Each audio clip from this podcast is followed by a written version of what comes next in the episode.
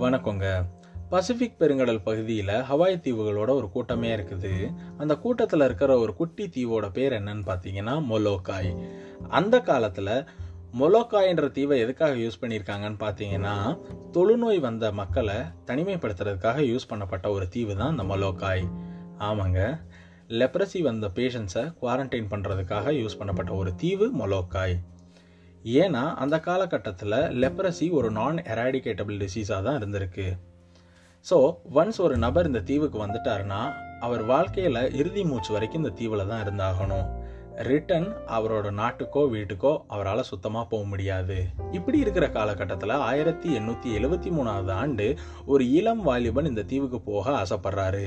அந்த வாலிபனோட பேர் என்னன்னு பார்த்தீங்கன்னா ஜோசப் டி வெஸ்டர். இவருக்கு இன்னொரு பேரும் இருக்குது. அந்த பேர் என்னன்னு பார்த்தீங்கன்னா டாமியன்.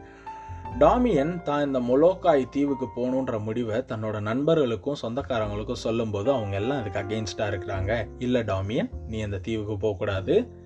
ஏன்னா உன்னால் ரிட்டர்ன் வர முடியாது. உனக்கும் தொழுநோய் வந்துரும்னு சொல்கிறாங்க இதெல்லாம் பொருட்படுத்தாத நம்ம டாமியன் மிக துணிச்சலாக அந்த தீவுக்கு போகிறாரு தீவுக்கு போய் இறங்கணுன்னு அவருக்கு அங்கே ஒரு அதிர்ச்சி காத்துக்கிட்டு இருந்திருக்கு. ஏன்னா அவர் பார்த்த விஷயங்கள் எல்லாமே மிக அதிகோரமான விஷயங்கள். என்னன்னா நோயோட தாக்கம் அதிகமாகி ரத்தமும் சீலுமா ஓடுற மனித உடம்புகளை பார்க்குறாரு. நடைப்பிணங்களாக வாழ்கிற மனுஷங்களை பார்க்குறாரு. ஸோ இவங்களுக்கெல்லாம் முதல்ல நம்பிக்கையை ஊட்டுறாரு நம்மளோட துணிச்சல் மிகுந்த டாமியன்.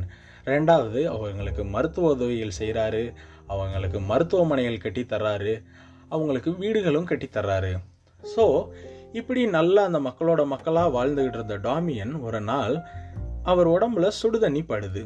சுடுதண்ணி படுறத அவர் பார்க்குறாரு ஆனால் அவரால் உணர முடியலை. அப்போ அவர் யோசிக்கிறாரு ஏன் நம்மளால் உணர முடியலன்னு? ஆமாங்க தொழுநோயாளிகளுடைய நண்பனுக்கும் தொழுநோய் ஒட்டிருச்சு. அன்னைக்கு ஆராதனையில் டாமியன் அந்த காங்கிரிகேஷனில் கூடியிருந்த மக்கள்கிட்ட ஒரு விஷயத்த சொல்கிறாரு தொழுநோயாளியான நம்ம மேலே ஆண்டவர் மிகுந்த அன்போடு இருக்கிறாருன்றத சொல்கிறாரு அப்போ தான் அந்த மக்களுக்கு தெரிஞ்சிருக்கு டாமியனுக்கும் தொழுநோய் இருக்குன்றது. ஸோ பன்னெண்டு வருஷம் அந்த தொழுநோயாளிகளோடையே இருந்த டாமியன் நோயின் கொடூரம் தாங்க முடியாமல் ஒரு நாள் பரலோக ராஜ்யத்துக்கு கடந்து போகிறாரு ஸோ டாமியன் சொன்ன ஒரு வார்த்தை என்னென்னா நான் உங்களில் ஒருவனாக இதுவரை இல்லாமல் இருந்தேன் இப்போதோ உங்களில் ஒருவனானேன். இதை தான் அவர் சொல்லியிருக்காரு. ஸோ டாமியனோட வாழ்க்கையிலேருந்து நாம் கற்றுக்கிற வேண்டிய ஒரு விஷயம் என்னன்னா அர்ப்பணிப்புள்ள ஒரு இருதயம் நம்மளுக்கு எப்பயுமே இருக்கணும். ஆமாங்க உலக வாழ்க்கையிலையும் சரி ஆவிக்குரிய வாழ்க்கையிலையும் சரி அர்ப்பணிப்புள்ள ஒரு இதயத்தை நம்ம ஆண்டவர்கிட்ட கேட்கணும். இந்த நாள் இனிய நாளாய அமைய உங்களுக்கு என்னுடைய வாழ்த்துக்கள்.